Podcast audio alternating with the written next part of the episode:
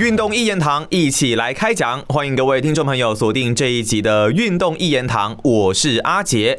运动一言堂呢是全新的运动类 podcast 的节目哦。我们的主题呢自然都是跟运动有关。那主要锁定的听众族群呢是两岸三地的朋友，所以呢主要也会以两岸朋友有兴趣的运动项目为主。像是我们可能会有比较多关于篮球啊、足球、赛车、桌球的项目来跟各位听众朋友一起来讨论。好，那我们上一集的节目呢，其实跟全玉学长哦有呃非常深入的聊了一下关于运动员生涯规划的一些话题啊，包括了他的运动员生涯规划发展协会啦，另外还有他自己的 Pocket 运动全呃空呃不，竟然把人家 Pocket 名字讲错，重来，我偏不重来。Pocket 的节目空中全运会好不好？空中全运会大家可以去呃锁定一下，因为里面有讲到很多运动员的一些生涯故事，然后还有他们怎么做自己的一个运动员的生涯规划。那当然，全运学长目前他是运动员生涯规划发展协会的理事长，这个就没错了嘛，对不对？所以呢，他其实对于运动员生涯规划是有很多的一些想法。他自己在台湾跟在大陆也都有授课。那我之前跟全宇学长聊天的时候啊，我们其实有聊到说，哎，在帮助运动员生涯规划这个方面，其实学长你说过你有分五个阶段。那这五个阶段大概大概啦，因为我知道这个话题非常的深入，所以其实可以大概讲一下，说这五个阶段是类似什么样的概念吗？就是应该要先先说一下，为什么生涯规划要分阶段？生涯规划它其实是可以被思考的，也就是我们人有我们想要达到的目标。对。那但是我我现在可能处在一个现况，现况到目标中间的那个落差，就可以用策略。来填补，嗯哼，生涯规划就是一种策略，也就是对于人生职涯的一种策略性思考。嗯，那呃，我觉得我对于运动员的生涯规划这件事情，就是希望可以呃，就是用自己的专业，还有我自己个人在企业授课的经验，帮助运动选手建构他的商业思维，陪伴他度过一个一个又一个的难关。哦，商业思维。对，那我觉得这种商业的思考，或者是他知道怎么样克服这个到目标中间路径上的阻碍的这些方法，我们就会把它叫做生涯规划。那我们大概分成五个阶段，分别是从探索、涌现、复杂性、定位到优化。简单说，探索就是你要向内看、向外看，然后要做一个决定。向内看是指。向内看是要了解你自己，哦，向外看是要了解有多少种职业的面向，外面的世界是你要能够做选择。哦，对，外面的世界包含就是，譬如运动员，他有时候不知道他有哪些选项，你没办法做选择，是因为选项不够多，所以先了解选项，再做第三步的选择。哦，OK，向内向外做决定，这个东西叫做探索。第一阶段探索，对，然后第二阶段叫做涌现，涌现其实就是比较像是呃，任何一个。呃，任何一个东西，它其实是不是你自己造就了你自己？你其实是你过去所有做一切事情的集合体。涌现就是你要把你过去到现在所做的所有事情累加，产生一种用产生一种值的变化。所以涌现这个词汇，它其实是一个很特别的词。三点水在一个勇敢的涌涌现。OK，对，它其实是呃一种人人参与，然后呢，它是互相连结。去中心化，然后量变产生质变，并且一加一大于二的一个过程，是根据过去的所有选择吗？你呃，它可以根据过去所有选择，或根据你过去所做出来的所有的呃决定，OK，所创造出来新的可能。涌现就像以我们自己个人身体啊来做的例子，都是细胞就是一个又一个的细胞，但它组合起来却变成一个有思考，然后我们可以做很多判断跟决定，有感情的一个人。嗯，这就是一加一大于二，它绝对不是只是两坨细胞而已。所以你在生涯的思考上面也是一样，你必须去思考你怎么把你的东西做。出一加一大于二的事情，这当然包含你做一件事情有没有包有没有两个以上，譬如说有没有三赢、四赢、五赢，这也是一种思考。所以我们会教学生去做全局的思考，这其实很重要。这其实是一个商业思考的底层逻辑。哦，全局的思考，嗯，不是把一件事情想得更完整，不是很单向的思考这样子。对，相对于全局的思考或系统性思考，可能就是片面性的，嗯，或者是有点有点呃偏见的这样的想法嘛。对，那第三，我们希望它可以更完整。第三个阶段是第三个阶段呢，其实我们要跟大家谈到的就是呃，你可不可以产生自己的复杂性？复杂复杂性哦，嗯，复杂性就更复杂了，听起来有点可怕。然后。复杂，呃，相对于我们一加一大于二啊，或者是呃，相对于我们这个数学的几何函数啊，或相对于我们一般学校所学到的学科，那叫做简单知识。嗯，但是世界是一个复杂的系统，所以我们所谓的复杂性，就是了解世界的运作方式，这叫复杂。哦，嗯，所以复杂它并不是真的要告诉你说这是很复杂，而是这世上有一些东西，它其实是呃，它那个复杂来自哪里呢？是来自于互动之间。你没有错，比如说以感情来说，嗯你没有错。你的女朋友也没有错，只是你们两个的关系之间出现了一些变化，不适合，不适合，就是有这样的感觉，这就叫复杂嘛？对你，你够复杂吧？呃有有有有有，非常复杂，是是不是有复杂到 啊？有有有你会发现，哎，好奇怪，我就以前这样做可以，为什么现在这样做不行？因为他可能又做了一点什么，所以他加了一点，你加了一点，哎，这个东西就变了，这就叫做复杂，不是你变了，也不是他变了，而是这个关系变了，有可能是这样子哦。那你会说？哎，我们一直在改变我，那我到底还有哪些东西是保留我自己的？那哪些东西可以改变，哪些东西不能改变？哦这个东西就叫做复杂。有点取舍的感觉，取舍。呃，对，但那但它又是一个不断衡量，然后不断修正的过程。嗯，所以举例来说，譬如说十年前跟十年后，你觉得哪一个你比较复杂？年年纪大了，现在对啊现在比较复杂，我觉得现在比较复杂，那你用什么来衡量复杂？要烦恼的事情多了，然后，所以你用烦恼的东西，对，对不对？对不对？这就这是不像过去单。纯啦。对对嗯对，这是一个，这是一个。那有些人会用成熟度，哦比如说我可不可以更成熟？有些人会用呃换位思考的能力，嗯。譬如说，我可不可以为为别人着想？有些人会用稀缺性，就我是不是更占据了某一种独特的位置，嗯。或拥有竞争力的关键要素来定义复杂。哦 OK，但是，对，但是不会因为单一的稳定因素而崩溃，也不会受到单一因素的崩溃而受到影响，这就叫做复杂，嗯。够复杂吧？有对，就是我们不会因为某一个点破裂了就全面的崩盘，但是也不会因为一个是人很特别的地方。嗯，你不会因为你少了一个什么东西，人生就就此毁灭，但但你也不会因为多了一个什么 而就改变。OK，对啊，对啊，对啊。所以要有了这个复杂性之后，那接下来要进入到第四阶段了。对，就要了解自己的定位。定位就是找到自己的边界，创造市场当中的稀缺的位置。啊定位有点像是你画圈圈，独特性然后你对你把自己个人，假设你可以用三个圈圈：攻击力、防御力、生命力，很像在打那个 RGB，就是那种游戏啊。然后在哦，在学长在 online 玩电 game 玩的不。错哦，线上游戏是不哎是？这这是攻击、防御、生命力。那 如 OK 果攻击力是你渴望去做到的事情，防御力是你本来就在行的本业，而生命力可能就是你希望别人记住你的标志。嗯如果以攻击力、防御力、生命力这三者，你各自有三个东西，对不对？对像我的攻击力应该是口语表达能力。或者是哦书写沟通的能力，嗯我的防御力就是我的心智图，也就是我的图解思维跟我全局思考盘盘整东西的能力。嗯那我的呃这个生命力就是我希望别人记住我的标志是一定是跟体育有关的。我希望做生涯规划，希望做运动员的辅导。嗯那这三个东西都是我在做的东西，但是你有没有办法创造出一个定位？也就是我把这三个圈圈找到它的交集点，那是什么？哦，他们叠合的地方是什么？就可能是你的未来。就是说，那就是我可以找到自己你的定位定位，嗯对，那就是我可以知道我的边界，也就是我的限制在哪里，嗯我就也可以知道我在市场上面的稀缺性在哪里。我的攻击力、我的防御力、我的生命力叠合的地方，对，就可能是你的一个定位。你在市场上面的定位大概是什么？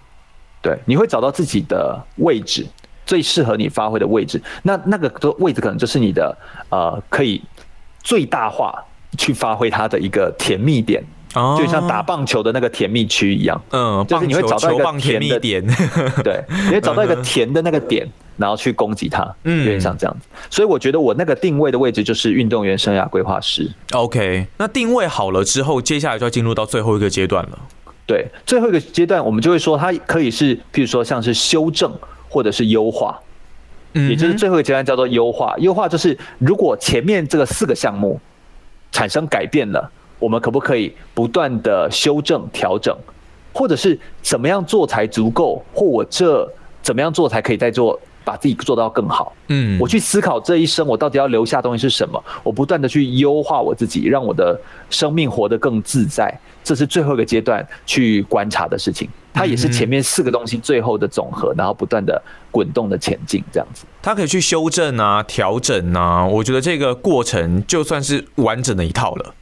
对对对，没错。OK，那学长，我刚呃还蛮好奇的，就是你刚刚有讲一个，就是你说你的防御力是这个心智图，我知道你是心智图的老师啊，可是心智图大概是什么啊？然后我们又要怎么用心智图去帮助运动员做一些就是他的思考吗？还是嗯嗯嗯嗯，哎、我好像比较少跟你聊到心智图有关的东西，对不对？，对啊，也就是呃，心智图在中国大陆叫做思维导图，心智图是我起家的思维本业哦、导图，对，思维导图在中国大陆的说法。好，嗯那现在知道思维导图的人已经越来越多了。我从二零一一年就出来开始教心智图，嗯那教到现在等于快要十年，十二零一。一一年呢、哇塞，对对对对对，嗯现在二零二一嘛，对，那所以这个这个路径哦，其实我从儿童营队一直教到成人的班级，到企业内训，嗯。然后到职场。那我在中国大陆是跟一间商学院合作，叫做中欧国际工商学院合作。那中欧我们在嗯，我们在做的这个课程哦，其实会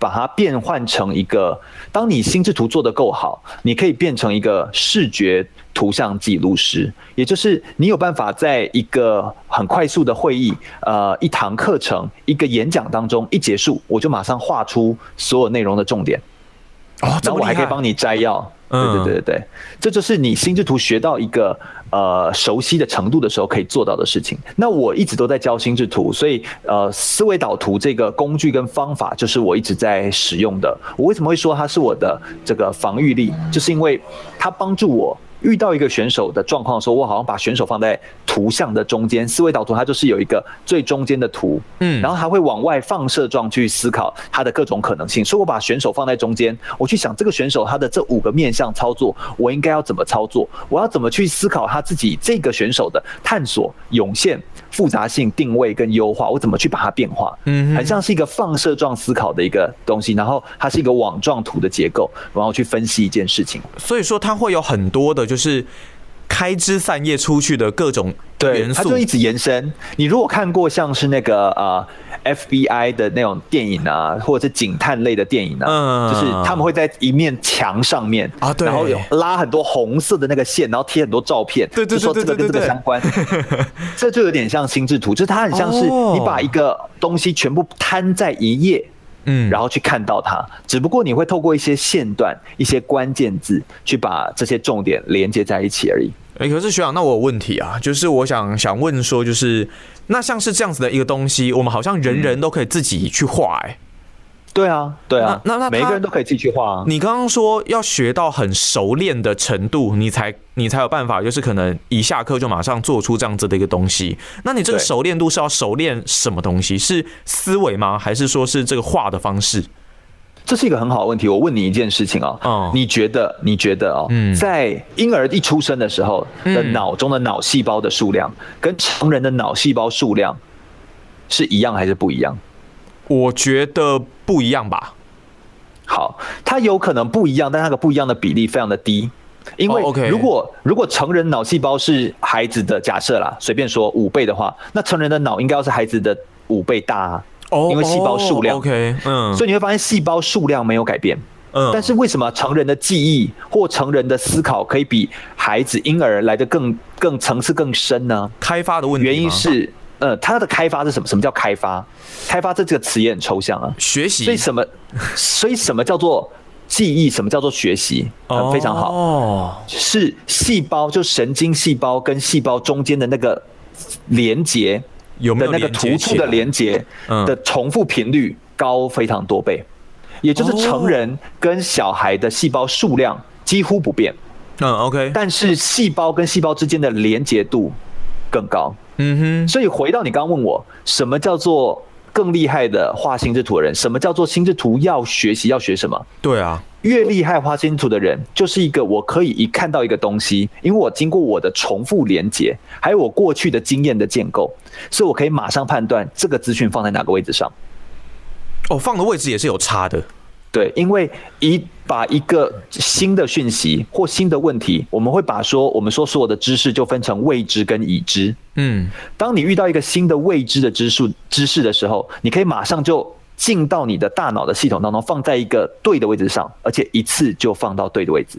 哦，是这样啊，这个就是这个就是一种能力，而这个能力是透过演练习来的，放到对的位置，一次就放在对的位置上。这种能力就是系统思考的能力。所以会有放在错的位置的时候。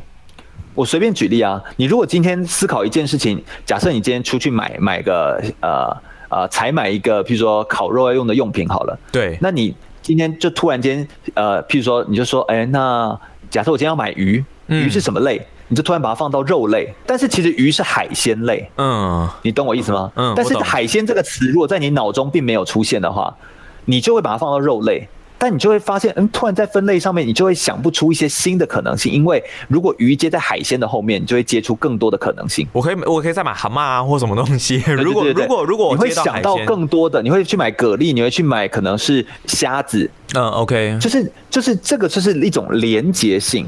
连接性是跟所有的连接这件事情，它是跟你的前跟后的连接点是有关联的。是所以这就是我觉得困难，而也是这需要训练的地方。这就是一个越厉害的画心之图或者是学心之图的人，他能够运用他的思考，把整个图面更快速产出来。这是为什么中国大陆把它叫做思维导图的原因。我觉得思维导图听起来整个就是非常的。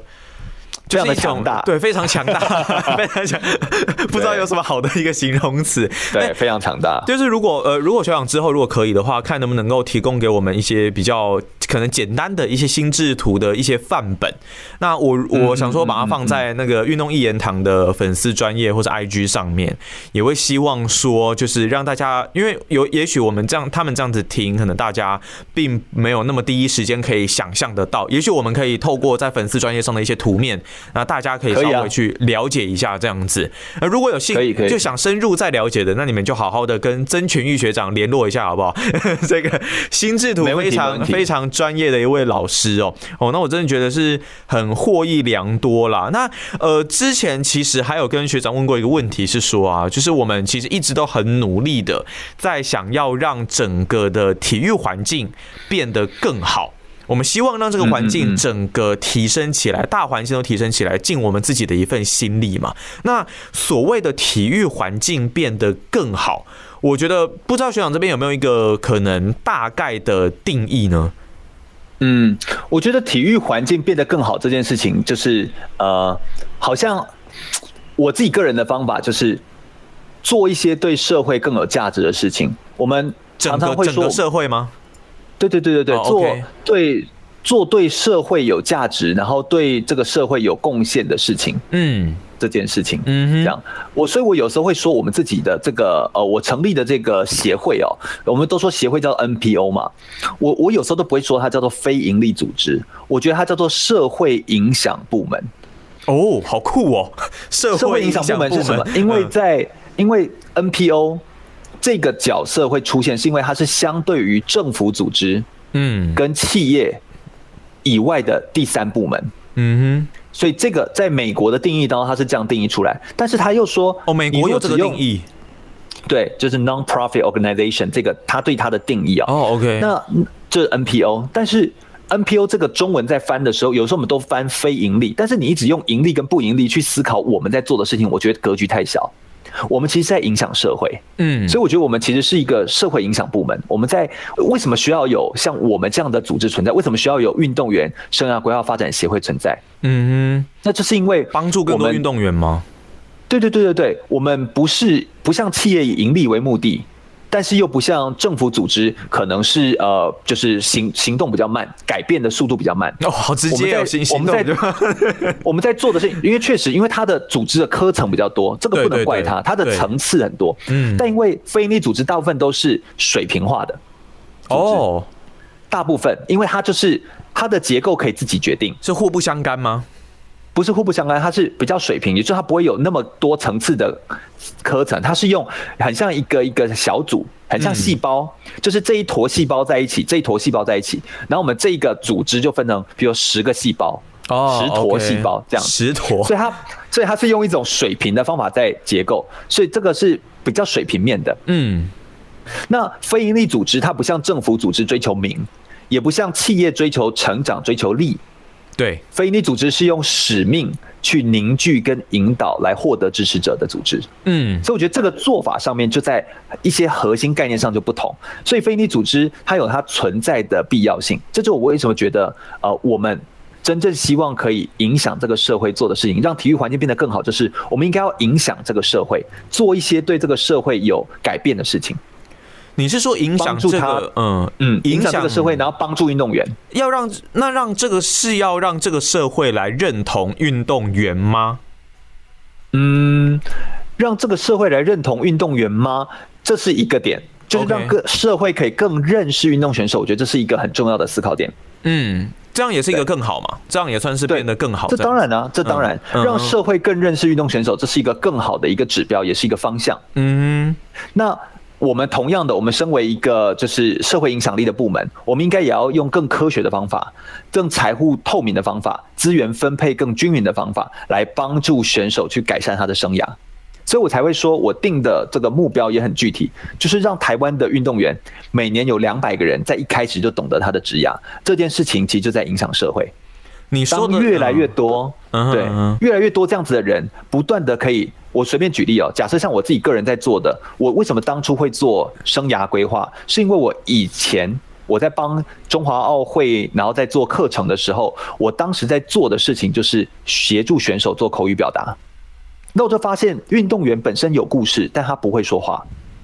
然后你想象一下，如果我可以带领精英运动选手站到舞台上面，假设哦，假设假设我可以带领精英运动选手们，带领他训练口语表达之后，培训他站到舞台上面去演讲，而这个演讲可能每年有十场演讲，一场演讲四万块，其实就帮他赚四十万哎、哇，一场演讲可以四万块，也就是说，呃，对啊，这是可以做得到的啊、嗯所以我是说，在做很多的这种培训这件事情上面，这是我的专长。那我希望我可以帮助运动员再去延伸这件事情，然后我们找到更多的资源去做。那我就发现，如果口语表达可以这样子做，那如果运动员可以更早开始来做他的生涯的规划，会不会他未来这个改变可以更多？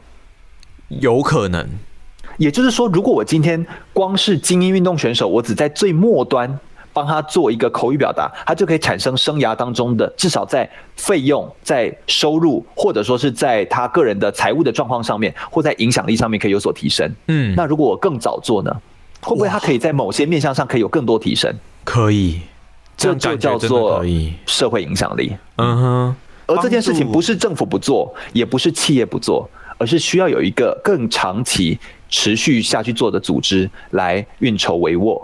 我觉得是这样子。所以说我下我本来接下来想要问说，就是有哪一些方式可以来实际提升？那我觉得像现在呃全运学长成立了这个运动员生涯规划发展协会，我觉得就是最很很有影响力的一个方式。哎，我们就是努力在做，我们包含几个 key result，就是 OKR 的 K 跟 R，就是我们报道运动员的访谈。我目前有大概七十多篇的报道，然后撰写文章，让他呈现出多元的职涯典范的案例，这是一种做法。嗯再来我们会配合体育班的辅导的课程，协助陪伴选手，然后来出版教材。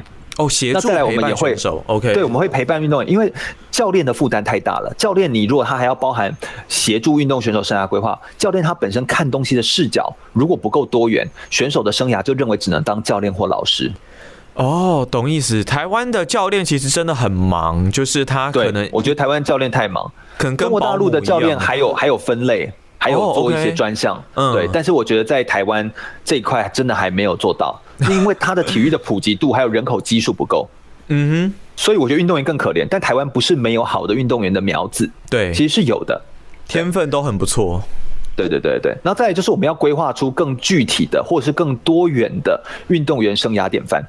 生只要这些事情，OK，就是我刚刚一开始说的，他他有呃，我在上一集有提到的，就是这个生涯典范包含，就是他有，譬如说可以当演讲者，当跨领域的创业家，当自媒体人，当经纪人，嗯当公众人物，当企业高阶主管的教练，这种典范要让更多运动员看到。如果我们可以规划出十种，假设十种运动员的职涯典范的案例的话，嗯哇，那选手就会觉得。我当然要学生涯规划，我当然要了解这件事情，因为对我未来有那么多种可能，没错就是这样。嗯，这个叫做 key result，所以这就是 OKR 的的思考方法。所以这是你们最主要用来提升整个影响力的一个方式。那像是就是嗯评估的方法，嗯，你们的财务状况的话，主要的收入来源会主要是以企业的呃一些捐助，呃应该说募款这样子的方式吗？对，目前非营利组织它叫做非盈利嘛，就是 non-profit，profit 就是盈利嘛，啊，嗯，那它并不是都在谈说不能赚钱，而是我们不以盈利为主要目的，我们的创生目的是教育，所以我们目前的收入当然是捐款，OK，我们会把大部分收入拿来做这件事情。那当然我们也可以贩售东西，嗯哼。我们贩售课程、贩售教材也是可以的。哼，主要是这样的，主要是这个，对，我们做这样的贩售之后，再把它回过头来来影响我们自己，就是来帮助这些运动选手来产生更多的影响力。就一直这样良性的循环下去。对，那我们目前没有拿那么多的政府的资源，不是不想拿，而是我们希望有更多的企业投入，尤其是中小企业。目前的状况 OK 吗？目前有啊，我们目前有几个集团赞助我们，嗯。然后我们我们就目前在呃基本的像是出版教材这些的一定要支出的费用上面是 OK 的。哦。那因为现在协会的人力主要的人力就是我跟秘书长，嗯。那我们其他的人力都是合作人力，，OK，对。那再加上现在又是呃疫情在台湾又比较严峻一点，所以在这样的状况底下，我觉得大部分都是用远端的的工作方式，可以善用科技，嗯，像有一些文章什么的，在网络上其实也都还是可以看得到，还是可以做整理这样子。是是是是是，所以我觉得用线上的方法共编呢、这样的方法都可以来做。嗯，呃，还蛮有趣的、哦。学长故事我真的觉得算是非常特别哦。那像是在上一集的节目当中，他也有提到说他之前有去过捷克，有去过希腊，那自己也有去中国大陆授课。我蛮想要最后的一个问题是说。不管学长有没有深入去了解哦，就你所看到的这几个地方，你有没有觉得他们的运动环境、体育环境跟台湾之间的差异，可能最大的不同点会是什么？我觉得台湾就是就是思考东西不够长，因为台湾是个岛，你说远不够远这样子吗对，不够长远。？OK，呃，我觉得岛国的思维跟大国的思维还是不太一样。哦，这有差哦，跟地理地理环。境有差。当然呢、你自己看，你自己看，你如果生在美国。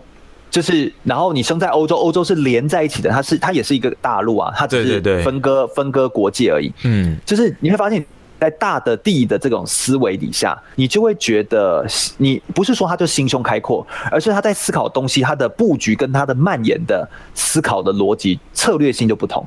生涯规划是一个很策略的东西，嗯，所以你在思考策略的时候，跟你的我们都说道天地将法，就是。